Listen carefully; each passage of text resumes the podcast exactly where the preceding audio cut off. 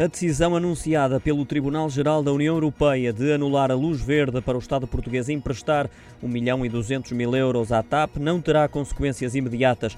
Na ajuda concedida à empresa, informaram o diretor executivo Ramiro Sequeira e o administrador Miguel Frasquilho numa mensagem enviada aos colaboradores e à qual o Jornal Económico teve acesso. Recordo que o Tribunal-Geral da União Europeia anulou a decisão da Comissão por sentir que as razões apresentadas por Bruxelas para dar esta autorização são inadequadas, pode ler-se em comunicado.